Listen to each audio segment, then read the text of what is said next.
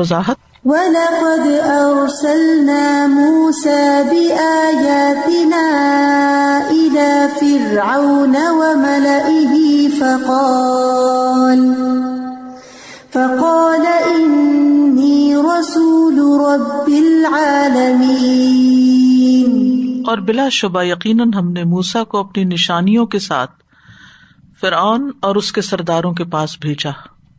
تو اس نے کہا، بے شک میں تمام جہانوں کے رب کا بھیجا ہوا ہوں۔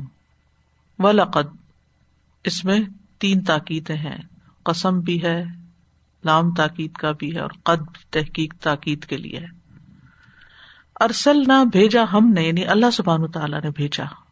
کس کو؟ موس علیہ السلام کو۔ کس چیز کے ساتھ؟ بے آیات نہ اپنی نشانیوں کے ساتھ مجزاد کے ساتھ۔ الا فرعون، طرف فرعون کے۔ وہ ملائی ہی اور اس کے سرداروں کے۔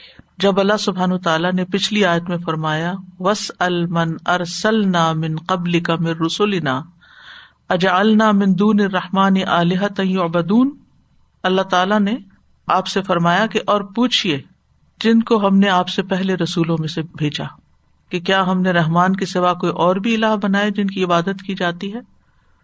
تو پھر اس کے بعد یہاں موسی علیہ السلام اور ان کی دعوت کا بھی ذکر کیا گیا۔ جو امبیا اور مرسلین کی دعوت میں سب سے زیادہ شہرت رکھتی ہے۔ اور اللہ سبحان تعالیٰ نے ان کا سب سے زیادہ ذکر اپنی کتاب میں کیا ہے۔ اور پھر یہ نشانیاں جو قوم فرون میں آئی تھی وہ اللہ سبحان تعالیٰ نے دے کر بھیجی تھی۔ اللہ کی طرف سے تھی اور بالکل صحیح نشانیاں تھی ایسا نہیں تھا کہ کوئی نیچرل ڈیزاسٹر تھا یا کچھ اور وجہ تھی، کوئی اور سبب تھا۔ نہیں، اللہ تعالیٰ نے باقاعدہ ایک پلاننگ کے ساتھ علیہ السلام کو اس قوم کی ہدایت کے لیے یہ نشانیاں دے کر بھیجا تھا۔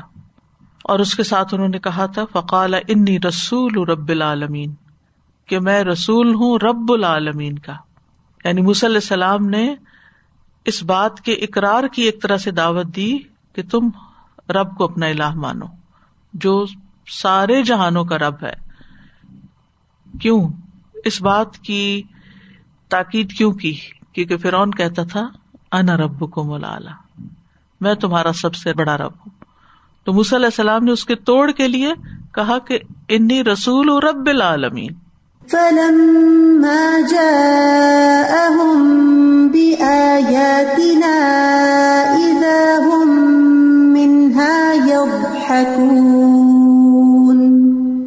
فلم جا اہم بھی آیاتنا پھر جب وہ ان کے پاس ہماری نشانیاں لے کر آ گیا نشانیاں دکھائی ان کے سامنے پیش کی ازا ہم من ید حکون تو وہ ہنسنا شروع ہو گئے۔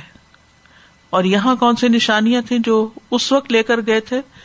ید بیزا اور اصا اور ہنسنے کا لفظ اس بات کو ظاہر کرتا ہے کہ وہ آپ پہ تنز کر رہے تھے، آپ کا مذاق اڑا رہے تھے، آپ کو حقیق سمجھ کے، آپ کو جٹلا رہے تھے۔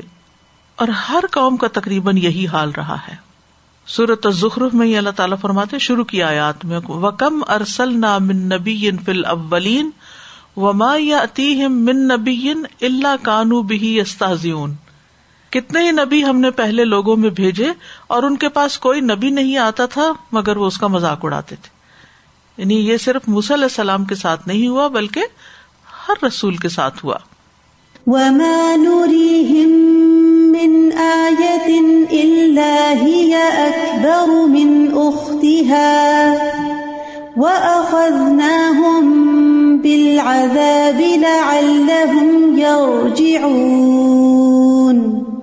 اور ہم انہیں کوئی نشانی نہیں دکھلاتے تھے، مگر وہ اپنے جیسی پہلی نشانی سے بڑی ہوتی اور ہم نے انہیں عذاب میں پکڑا تاکہ وہ لوٹ آئے یہاں ان نشانیوں سے مراد وہ نشانیاں ہیں جو بعد میں اللہ تعالیٰ نے موسا علیہ السلام کے ذریعے سے ان کو دکھائی تھی۔ ان میں سے ایک تو بہت بڑی نشانی جادوگروں کے ساتھ مقابلہ، جس میں وہ شکست کھا کر جادوگر ایمان لے آئے تھے۔ پھر موسا علیہ السلام کے پیشگی اعلان کے مطابق مصر کی سرزمین میں سخت قحط پڑا اور پھر ان کی دعا پر ہی وہ ختم ہوا۔ پھر ان کے پہلے سے اعلان کے مطابق سارے ملک میں ہولناک بارشیں ہوئی اور طوفان آئے۔ گرج، کڑک، اور پھر پانی کی کثرت جس کی وجہ سے ان کی بستیاں اور کھیت ہر چیز تباہ ہو گئے۔ پھر یہ مصیبت بھی موسی علیہ السلام کی دعا سے ہی ٹلی۔ پھر پورے ملک میں موسی علیہ السلام کے اعلان کے مطابق ٹڈی دل کا خوفناک حملہ ہوا۔ اور یہ بھی بلا اس وقت تک نہ ٹری جب تک موسی علیہ السلام نے دعا نہ کی۔ پھر علیہ السلام نے اعلان کیا کہ آئندہ کیا مصیبت آنے والی ہے۔ کہ جوئیں اور سرسریاں ہوں گی پورے ملک میں پھیل گئی انسان، جانور سبھی اس میں مبتلا ہو گئے۔ غلوں کے گودام تباہ ہو گئے۔ اور یہ تباہی اسی وقت ختم ہوئی جب موسی علیہ السلام نے دعا کی۔ پھر مینڈگو کا سیلاب آیا، جس نے پوری آبادی کا ناطقہ بند کر دیا۔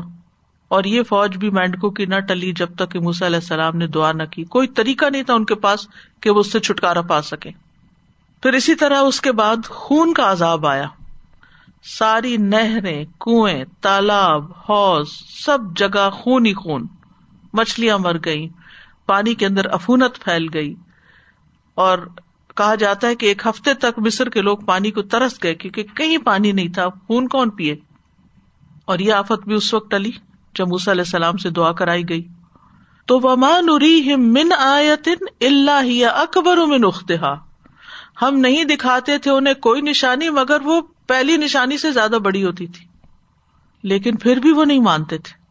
وہ اخذنا ہم بال عذاب اور ہم نے ان کو عذاب میں پکڑ لیا۔ لا اللہ یرجون اور یہ عذاب یعنی یہاں عذاب سے مراد اوور آل سارا عذاب ہے، جو مختلف شکلوں میں آیا۔ اور یہ عذاب کیوں آیا؟ ان کے مسلسل گناہوں، ہٹ دھرمی کی وجہ سے، وعدہ خلافی کی وجہ سے علیہ السلام کو جٹلانے کی وجہ سے۔ تو دنیا میں اللہ سبحان تعالیٰ وقتاً فوقتاً لوگوں پر ایسی آفات اور مصیبتیں نازل کرتا ہے تاکہ لوگ پلٹ آئے صورت العراف میں ایک آیت کے اندر یہ ساری نشانیاں نظر آتی ہیں۔ فرسل علیہ طوفان و الجراد و و دفاد و دم آیات مفصلات فس تکبر پھر بھی تکبر نہیں ٹوٹا۔ پھر بھی تکبر کیا۔ وہ کان و قوم مجرمین، وہ مجرم لوگ تھے۔ کسی چیز سے سبق نہیں سیکھا۔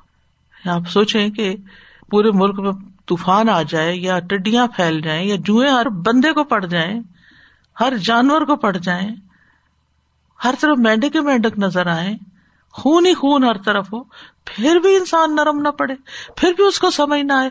تو بالکل ہی عقل ماری ہوئی ہے نا۔ کھانے کو نہیں، پینے کو نہیں، پھر بھی سمجھ نہیں آ رہی۔ اتنی ڈٹائی اتنی ہٹ درمی اتنی بے عقلی۔ وقالوا يا أيها الساحر ادع لنا ربك بما عهد عندك. ادع لنا ربك بما عهد عندك إننا لمهتدون. اور انہوں نے کہا ہے جادوگر ہمارے لیے اپنے رب سے اس کے ذریعے دعا کر۔ جو اس نے تجھ سے عہد کر رکھا ہے۔ بے شک ہم ضرور ہی سیدھی راہ پہ آنے والے ہیں۔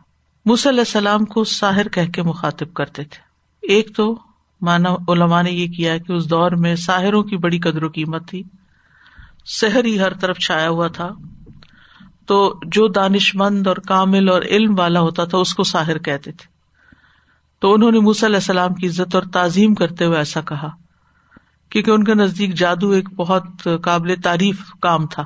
ایک اور مانا یہ کیا گیا ہے کہ اے وہ شخص جو ہم پر اپنے جادو کے ذریعے غالب آ گیا ہے یعنی ساحر حقیقی معنوں میں۔ کیونکہ اس سے پہلے انہوں نے ان کو جادوگر کا نام بھی دیا تھا۔ ادو اللہ ربک، اپنے رب سے ہمارے لیے دعا کرو۔ اپنے رب سے۔ کتنی بے ادبی کی بات ہے۔ وہ تو رب العالمین ہے۔ علیہ السلام نے تو ان کو رب العالمین کہہ کے تعارف کرایا تھا۔ لیکن وہ رب کہتے ہیں۔ کیونکہ اپنا رب تو وہ شاید فرعون کو ہی مانتے تھے۔ ایسی بات لگتی ہے کہ جیسے گویا صرف وہ موسا کے رب ہے اور موسا ہی بات کر سکتے ہیں اور موسا علیہ السلام کو ہی دعا کرنی چاہیے اور عبادت کرنی چاہیے۔ بیما عہد اندک عہد سے مراد یا تو نبوت ہے یعنی نبوت کے ذریعے جو اللہ نے آپ کو عزت اور مقام مرتبہ بخشا ہے، اس کی بنا پر آپ دعا کریں۔ یہ بھی کہا جاتا ہے کہ اس سے مراد نبوت کے حقوق ہیں جن کی حفاظت کی جائے گی یعنی جیسے کہ عہد کی حفاظت کی جاتی ہے، نبی کے ساتھ اللہ کے جو عہد ہوتے ہیں۔ اور دوسرا عہد سے مراد علیہ السلام کے فضائل اور مناقب ہیں یعنی جس چیز کے ذریعے سے اللہ نے آپ کو خصوصیت بخشی ہے، یہ فضائل عطا کیے ہیں، اس کے ذریعے سے دعا کرو کہ اللہ ہم سے عذاب کو دور کر دے۔ یا پھر یہ مانا بھی ہو سکتا ہے کہ ایمان والوں سے جو اللہ کا عہد ہے تم سے تو عہد ہے کہ اللہ تعالیٰ تمہیں نجات دے گا، تو ہمارے لیے بھی دعا کر دو۔ ان نہ محتدون ہم یقیناً سیدھے رستے پہ آ جائیں گے۔ ہم ضرور ہدایت پا جائیں گے۔ صورت اللہ راہ میں آتا ہے ولم وقع علیہ مرجزو کالو یا موسد الانا ربک بما اہد اندک ل ان کشفتا ان رجز لن لکا ولا نور سلن ما کا بنی اسرائیل کتنے پکے پکے وعدے کر رہے ہیں۔ اور جب عذاب آتا تو کہتے، اے موسا اپنے رب سے اس عہد کے واسطے سے دعا کرو جو اس نے تیرے یہاں دے رکھا ہے۔ یقیناً اگر تو ہم سے یہ عذاب دور کر دے تو ہم ضروری تجھ پر ایمان لے آئیں گے اور تیرے ساتھ بنی اسرائیل کو ضروری بھیج دیں گے۔ پھر کیا ہوتا؟ فلم کشف نان ہوں رجزا الا اجل ہم بالغ ادا ہم کتون پھر جب ہم ان سے عذاب کو ایک وقت تک دور کر دیتے جسے وہ پہنچنے والے تھے، تو اچانک وہ عہد توڑ دیتے۔ یعنی ساری باتیں بھول جاتے۔ فس کی انتہا۔ فاسق عہد توڑنے والے کو بھی کہتے نا۔ فاسکون اللہ قزون عہد اللہ ممباد میساقی تو اسی لیے ان کو فاسق کہا گیا ہے۔ فلما كشفنا عنهم العذاب إذا هم ينكثون پھر جب ہم ان سے عذاب ہٹا لیتے، اچانک وہ عہد توڑ دیتے، عہد کا پاس ہی نہیں رکھتے تھے۔ تو پھر اور اس کی قوم کے سرداروں کی ہٹ دھرمی کا ذکر ہے یہاں پر کہ وہ اللہ کے عذاب سے تنگ آ کے علیہ السلام سے اس کے ٹلنے کی دعا کرانا چاہتے تھے اور اس وقت بھی ان کو جادوگر کہہ کے پکارتے۔ حالانکہ ان کو پتا تھا کہ جادو کی وجہ سے یہ سب کچھ نہیں ہو سکتا۔ اور پھر جب تکلیف ٹل جاتی تو وہ اپنا عہد بھی بھول جاتے۔ یعنی ایسے ہی ہے جیسے کوئی کسی سے کام نکلوانا ہو تو اس کی خوش آمد کر لی۔ جب کام نکل جائے تو پھر پلٹ کے دیکھا بھی نہیں کہ کون ہے، کس نے میرے ساتھ کیا احسان کیا ہے۔ اور یہ بھی ہے کہ دل سے تو قائل ہو چکے تھے، تبھی تو پلٹ کے آپ کی طرف آتے تھے۔ اور اس سلسلے میں یاد رکھیے کہ قریش مکہ پر بھی کہت آیا تھا اور وہ بھی کیسے ٹلا تھا۔ رسول اللہ صلی اللہ علیہ وسلم سے دعا کے لیے کہا انہوں نے اور آپ کی دعا سے ہی ہٹا تھا۔ ابن مسعد کہتے ہیں، قریش نے جب اسلام لانے میں تاخیر کی تو نبی صلی اللہ علیہ وسلم نے ان کے خلاف بد دعا کی۔ فرمایا اللہ علیہم بسب ان یوسف۔ اے اللہ، ان پر یوسف علیہ السلام کے دور والے قحط جیسا قحط بھیج کر میری مدد فرما۔ پھر ایسا قحط پڑا کہ اس میں لوگ تباہ ہوئے۔ کچھ لوگ مردار ہڈیاں کھانے پہ مجبور ہو گئے۔ اس دوران بھوک کی وجہ سے اگر کوئی آسمان کی طرف دیکھتا تو اس کی نگاہ اتنی کمزور ہو گئی تھی کہ اس کو صرف دھواں دھواں نظر آتا تھا۔ تو ابو سفیان رسول اللہ صلی اللہ علیہ وسلم کے پاس آئے۔ کہا، اے محمد، آپ ہمیں سلا رحمی کا حکم دیتے ہیں، لیکن آپ کی قوم تو تباہ ہو رہی ہے۔ اللہ سے ان کے لیے دعا فرمائے اور پھر عبداللہ بن مسعد نے یہی آیت پڑھی فرتقب یوم سما دخان مبین صورت الدخان میں اس کی ڈیٹیل آئے گی۔ قحط ختم ہو گیا آپ کی دعا سے، لیکن وہ کفر سے باز نہیں آئے۔ اپنی ہٹ درمی پہ قائم رہے، حتیٰ کہ ان کی اکثریت پر بدر کے دن ختم ہو گئی۔ ونادى فرعون في قومه، قال يا قوم، قال يا قوم، أليس لي ملك مصر وهذه الأنهار تجري من تحتي؟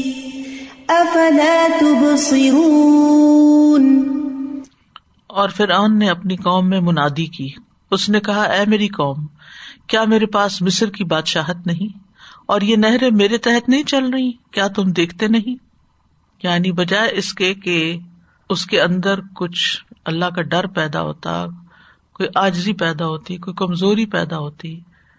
جب اس نے دیکھا کہ علیہ السلام کی دعاؤں کی وجہ سے یہ مصیبتیں ٹلتی جا رہی ہیں، تو اس کو یہ خطرہ پیدا ہوا کہ کہیں قوم ان کی طرف مائل نہ ہو جائے۔ تو قوم کو اپنے کارنامے دکھانے لگا جو کہ اس کے تھے نہیں۔ ونا پھر اون افی قوم پھر اون نے اپنی قوم میں منادی کرا دی۔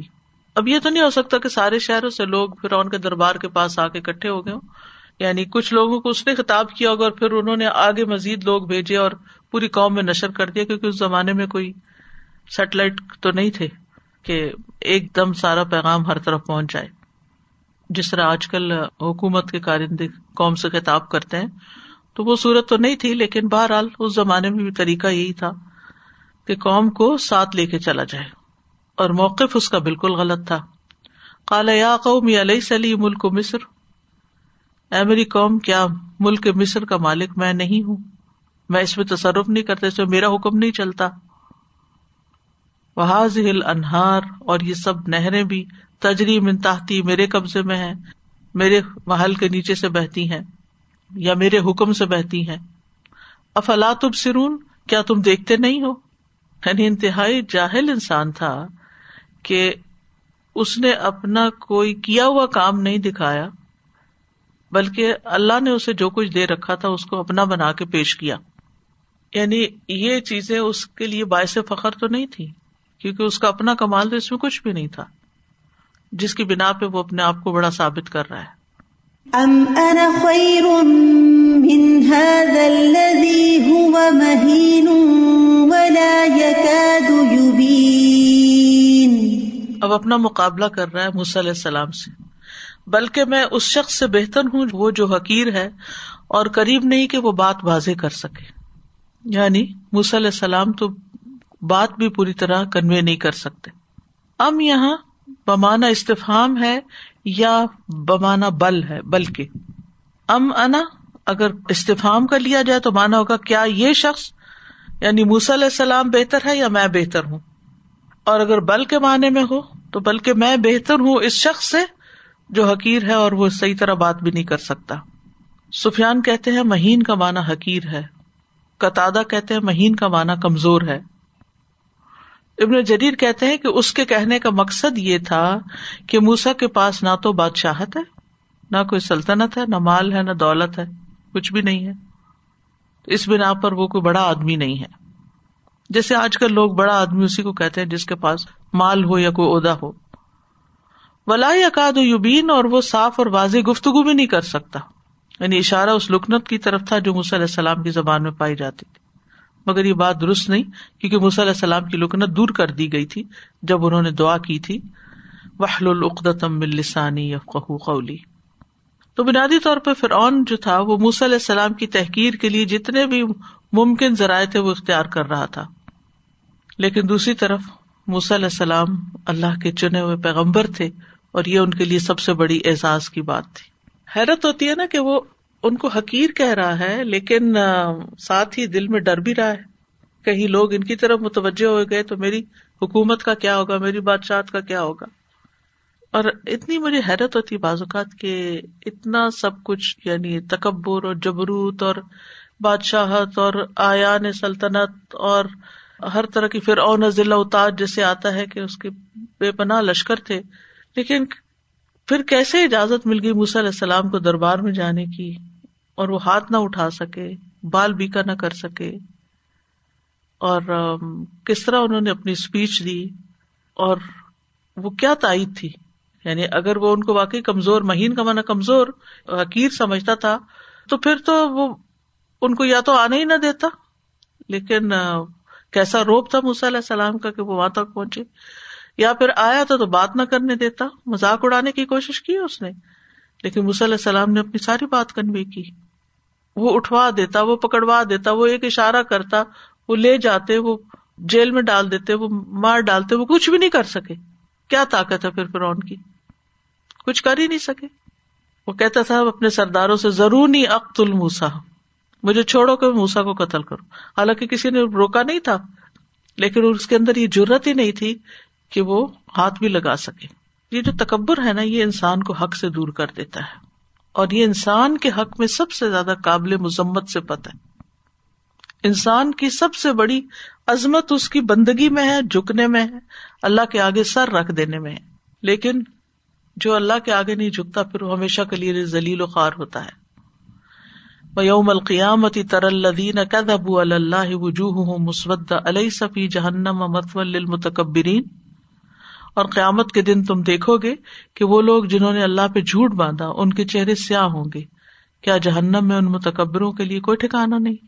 اور تکبر ہوتا بھی یہی ہے نا کہ انسان حق کا انکار کر دے، بطر الحق۔ اور دوسری طرف لوگوں کو حقیر سمجھے۔ یہاں دونوں چیزیں ہو رہی ہیں پھر آن پہ پٹ آ رہی ہیں۔ اور تکبر کفر کا ایک رکن بھی ہے، جیسے ابن قیم نے کہا نا، کفر کے چار ارکان ہم نے خطر القفر میں بھی پڑھا تھا۔ تکبر، حسد غزب اور شہبت تکبر جو ہے کسی صورت میں اللہ تعالیٰ کو پسند نہیں اور رائی کے دانے برابر بھی تکبر ہوگا تو کوئی شخص جنت میں نہیں جا سکے گا اور متکبرین چیونٹیوں کی شکل میں قیامت کے دن اٹھائے جائیں گے۔ اور پھر تکبر جو ہے یہ بڑا بول بولنا یا اپنے آپ کو بڑا سمجھنا انسان کے اعمال کو بھی ضائع کر دیتا ہے۔ تو انسان کو اپنی ذات سے بڑائی کی نفی کرنی چاہیے۔ نبی صلی اللہ علیہ وسلم نے فرمایا، جس شخص کی روح اس کے جسم سے اس حال میں جدا ہو کہ وہ تین چیزوں سے بری ہو تو جنت میں داخل ہوگا۔ تکبر، قرض اور خیانت۔ اللہ اکبر۔ اللہ سبحانہ تعالیٰ ہم سب کو اس سے بچائے۔ فلولا ألقي عليه أسبرة من ذهب أو جاء معه الملائكة مقترنين۔ بس اس پر سونے کے کنگن کیوں نہیں ڈالے گئے؟ یا اس کے ہمراہ فرشتے مل کر کیوں نہیں آئے؟ اسورا سوار کی جمع ہے کنگن۔ مراد ہے وہ زیور جو ہاتھ میں پہنا جاتا ہے۔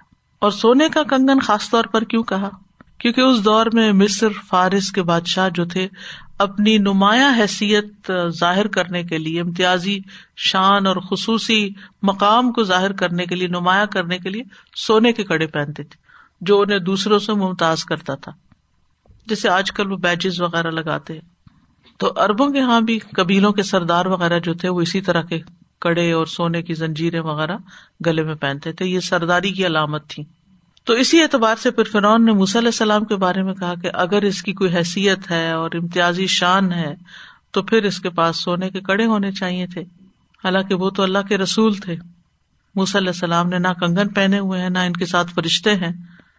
تو ہم ان پہ کیسے ایمان لے آئے او جا اما اہل ملا اکت مخترین مخترین کا مطلب ساتھ لگے رہنے والی کرین سے۔ یعنی بحثیت خادم کے وہ ان کے آگے پیچھے ہوتے، ان کو گھیرے ہوئے ہوتے۔ قرآش مکر نے بھی اسے ملتے جلتے مطالبے کیے تھے نبی صلی اللہ علیہ وسلم سے۔ سورت الفرقان میں آتا ہے، لولا ان ضلع الہ ملک ان فیقون نذیرا۔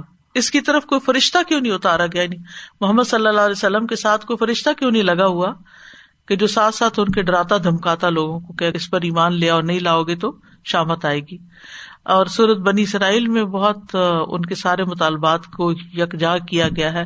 وقال من الک حتہ تفجر النا من الرد امبو آ او تکون الک جنت من نخیل و عنب فتفجر الانہار خلالها تفجیرا او تسقط السماء كما زعمت علينا كسفا او تاتي بالله والملائكه قبيلا او يكون لك بيت من زخرف او ترقى في السماء یعنی ایک کے بعد ایک مطالبہ، ایک کے بعد ایک مطالبہ، تو امبیا کی آزمائشیں ملتی جلتی ہیں۔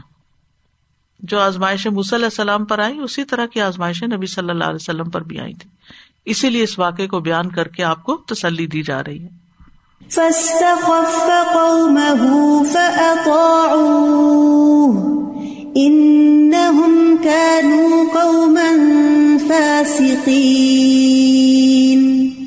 غرض اس نے اپنی قوم کو ہلکا کر دیا تو انہوں نے اس کی اطاعت کر لی۔ یقیناً وہ نافرمان لوگ تھے۔ فس خفا قوم خفیف سے ہے۔ ہلکا پن۔ یعنی قوم کو جاہل رکھا، بے وقوف بنایا، بے وزن کر دیا۔ ان کی کوئی سے ہی نہیں تھی۔ اپنی قوم کو سوچنے کا موقع بھی نہ دیا۔ ان کی رائے کو کوئی وزن بھی نہیں دیا۔ بلکہ ان کو اس بات پہ مجبور کیا کہ وہ اس کی ہاں میں ہاں ملائیں وہ کہتا ہے نا کہ کال فر اون ما اری کم اللہ ما ارا و ما احدی کم اللہ سبیل الرشاد۔ میں تو تمہیں وہی رائے دے رہا ہوں جو خود رائے رکھتا ہوں اور میں تمہیں بھلائی کا راستہ دکھا رہا ہوں۔ اپنی قوم کو یہ کہا۔ اور چونکہ وہ جاہل لوگ تھے، اس لیے فرعون کو موقع مل گیا پھسلانے کا اور الو بنانے کا۔ اور وہ سب اس کے پیچھے لگ گئے اور اسی کے ساتھ گڑے میں جا گرے، پانی میں ڈوبے۔ ان نہ قوم فاسکین بے شک وہ فاسک قوم تھی۔ اس وجہ سے انہوں نے اطاعت اختیار نہیں کی۔ فسق و فجور ان کی عادت بن چکا تھا۔ فاسک ہونے کی وجہ سے وہ گمراہی کے رستے پہ چلتے رہے۔ سیدھے رستے پہ چلنا ان کے بس کی بات ہی نہیں تھی۔ قوم فرعون جو تھی وہ فاسک لوگ تھے۔ کل ہم جو آیت پڑھے تھے کہ جو اللہ تعالیٰ کے ذکر سے اعراض برتتا ہے تو اس کے اوپر شیطان جیسے مسلط ہو جاتا ہے۔ تو خود کی اپنے آپ کو جیسے بالکل ہاتھ پیر کاٹ کے انسان وہ کر دے تو اس کے بعد تو پھر جو یعنی کوئی بھی پھر اس کو اوور پاور کر لے۔ اس کی اپنی کوئی ڈیفینس ہی نہیں ہے یا اس کے پاس انرجی اور اسٹرینتھ ہی نہیں ہے کہ اس کے اگینسٹ فائٹ بیک کر سکے۔ بالکل۔ کیونکہ وہ اس کے اوپر کنٹرول کر رہا ہے نا۔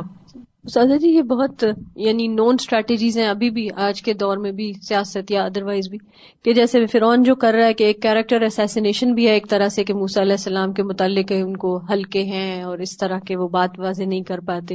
اور دوسرا یہ کہ لوگوں پہ اپنا وہ حکومت کا روپ ڈالنا اور یہ ساری چیزیں کر کے اوور آل جیسے ایک مینٹلی ان کو انسلیومنٹ میں ڈال دیا تھا نا، جیسے ہم نے باقی تو پڑھا ہی ہے کہ بنی اسرائیل انسلیوز تھے، لیکن اوور آل تمام لوگوں کو اس نے اس کیا کہنا انفیریورٹی کمپلیکس میں ڈال دیا اپنے آپ کو کرنے کے لیے۔ اور یوں خیال آ رہا ہے کہ جیسے پھر آن کے اندر انسیکیورٹی تھی جیسے آپ نے ابھی بات کی کہ موسا علیہ السلام پہ وہ کیوں قابو نہیں پا سکا باوجود اپنی تمام تر حکومت اور اس کے، کیونکہ اس کے اندر وہ انسیکیورٹی تھی۔ جو باطل پہ ہوتا ہے وہ انسیکیور بہرحال اندر سے ہوتا ہے، اس کو پتا ہوتا ہے وہ غلط ہے۔ تو وہ اوپر اوپر سے شور تو مچا رہا ہوتا ہے، لیکن اس کے اندر وزن نہیں ہوتا اور وزن حق والے کے پاس ہی ہوتا ہے۔ سزا یہاں سے یہ بھی پتا چل رہا ہے کہ لیڈرشپ کا کتنا اسٹرانگ امپیکٹ ہوتا ہے لوگوں کے اوپر۔ اور لوگوں کو کتنے شعور کے ساتھ اور کتنے سوچ سمجھ کے ساتھ اپنے لیڈرز کا انتخاب کرنا چاہیے۔ اور پھر لیڈرز جب چن لیے جاتے ہیں تو انہیں پھر اپنی قوم کو کس طرح سے گائڈ کرنا چاہیے، کیسے انہیں ڈائریکٹ کرنا چاہیے۔ ورنہ نہ صرف یہ کہ وہ خود تباہ ہوتے ہیں، اپنے ساتھ اپنی پوری قوم کو بھی تباہ کر دیتے ہیں۔ بالکل۔ اصل میں بہت سے ذاتی مفادات بھی ہوتے ہیں نا لوگوں کے۔ اچھا موسا ہمیں کیا دے گا؟ اور فرعون ہمارے لیے کیا کر رہا ہے؟ اگر ہم نے فرعون کی مخالفت کی تو نقصان کیا ہوگا؟ علیہ السلام کی مخالفت کی تو نقصان کیا ہوگا؟ کیونکہ شیطان انسان کے لیے بری چیزیں اور دنیا کو مزین کر کے دکھاتا ہے نا، تو پھر انسان اس پھندے میں آ جاتا ہے اور پھر وہ اپنی لانگ ٹرم فائدے کو نہیں دیکھتا۔ یہ انسان کی بہت بڑی ویکنیس ہے کہ وقتی دنیاوی فائدے جو ہیں، ان میں پڑنے کی وجہ سے، ان کے پیچھے بھاگنے کی وجہ سے انسان اپنی آخرت کو بھول جاتا ہے۔ اپنے انجام کو بھول جاتا ہے۔ جیسے آپ ابھی کہہ رہے تھے، استاذہ جی کہ اب یہ فرعون، یہ ملک مصر کی اور نہروں کی بات کر رہا ہے۔ تو میں سوچ رہی تھی کہ یہ کس قسم کی ڈیلیوژن ہے انسانوں میں؟ نہ صرف فرعون بلکہ سب میں۔ یعنی ہم دیکھتے ہیں، حکومت تو خاص طور پہ کتنی زیادہ بے وفائی والی ایک چیز ہے کہ آپ کیسے اس کے اوپر اپنا آپ کو گریٹ فیل کر سکتے ہیں، جبکہ آپ کو پتا ہے کہ اگر کوئی کچھ عرصے کے لیے بھی آیا تو وہ ایک سرٹن ٹینیور کے لیے آیا فرعون بھی ایک سلسلہ فرائن میں سے تھا نا، اس کو پتا تھا کہ مجھ سے پہلے والے مر گئے اور میں نے بھی ایونچولی مر جانا ہے۔ تو جو فانی انسان ہے، جس نے مر جانا، ختم ہو جانا، وہ کیسے یہ نہروں اور ملک اور ان زمین پہ اپنی ملکیت کا اظہار کر بھی کیسے سکتا ہے؟ سب سامنے کی بات ہے کہ اٹس ویری ٹیمپرری تو یہ نہیں سمجھ آتی کہ یہ اتنا زیادہ ڈیلیوژن میں انسان کیسے چلا جاتا ہے؟ زین الحم الشیطان صورت اللہ راہ میں اللہ تعالیٰ فرماتے صرف ان آیاتی الدین یا تکبرون فل ارد بغیر الحق۔ ان قریب میں اپنی آیات سے ان لوگوں کو پھیر دوں گا جو زمین میں حق کے بغیر بڑے بنتے ہیں۔ اگر وہ ہر نشانی دیکھ لیں تو بھی اس پر ایمان نہیں لاتے۔ اور اگر بھلائی کا راستہ دیکھ لیں تو اسے راستہ نہیں بناتے، اور اگر گمراہی کا راستہ دیکھ لیں تو اسے راستہ بنا لیتے ہیں۔ یہ اس لیے کہ بے شک انہوں نے ہماری آیات کو جٹلایا اور وہ ان سے غافل تھے۔ اللہ کی آیات کو جٹلانا اور ان سے غفلت برتنا، یہ انسان کو اس مصیبت میں ڈالتا ہے۔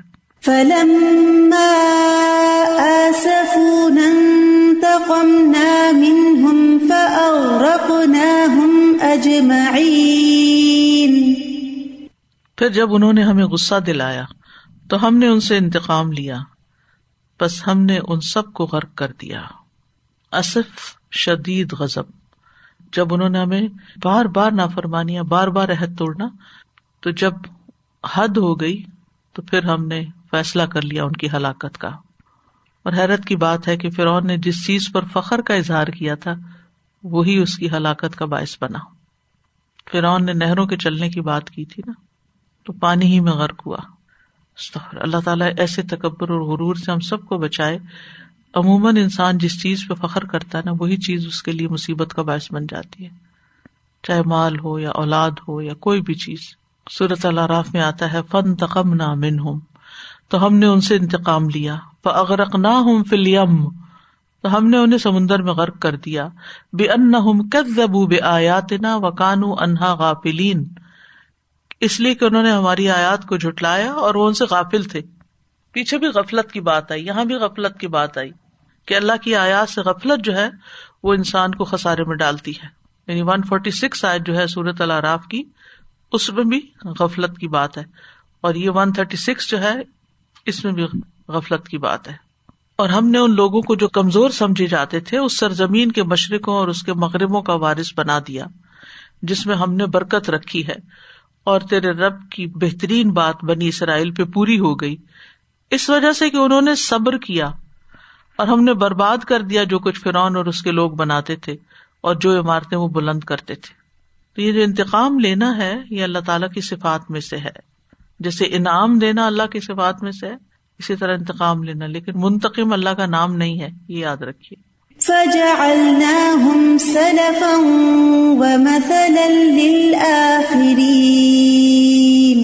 بس ہم نے انہیں پیچھے آنے والوں کے لیے پیش رو اور مثال بنا دیا۔ کیونکہ یہاں انتقام کا ذکر آیا ہے۔ تو سلف سے مراد وہ ہیں جو اس سے پہلے گزر چکے۔ اور بعد والوں کے لیے ایک سبق کہ اگر انہوں نے یہی کام کیا جو قوم فرعون نے کیا، تو ان کے ساتھ بھی یہی ہوگا۔ یعنی انہیں باعث عبرت بنا دیا۔ یہ مراد ہے کہ اگر دوسرے لوگوں نے ان جیسے اعمال کیے، تو ان کا انجام بھی وہی ہوگا۔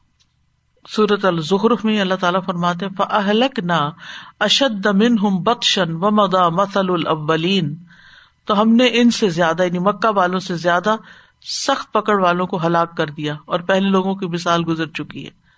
اور پھر اب قوم فرعون کی بات بتا کے پھر یہی سبق بتایا جا رہا ہے اہل مکہ کو کہ اگر نہیں مانے تم نے تکبر کیا، تو پھر اس سے عبرت پکڑو کہ تمہارا انجام بھی وہی نہ ہو۔ کس سے عبرت پکڑو؟ فرعون کی مثال سے۔ سورت یونس میں فرعون کے ڈوبنے کا واقعہ آتا ہے۔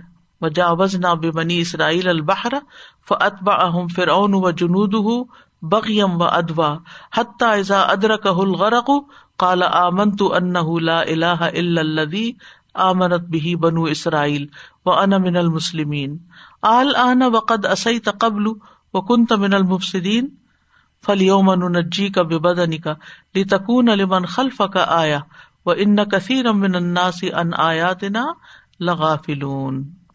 اور یہاں ایک بات یہ بھی یاد رکھنی چاہیے کہ تکبر جو ہے وہ صرف مال و دولت کی وجہ سے نہیں ہوتا، بلکہ اگر انسان اللہ کی عبادت سے منہ موڑتا ہے، تو وہ بھی تکبر میں شمار ہوتا ہے۔ یعنی اللہ کے آگے نماز نہ پڑھنا، نہ جھکنا، اللہ کی بات نہ ماننا، نہ سننا، تو یہ چیز انسان کو ہلاکت سے دو چار کرتی ہے۔ اللہ تعالیٰ اس سے محفوظ رکھے۔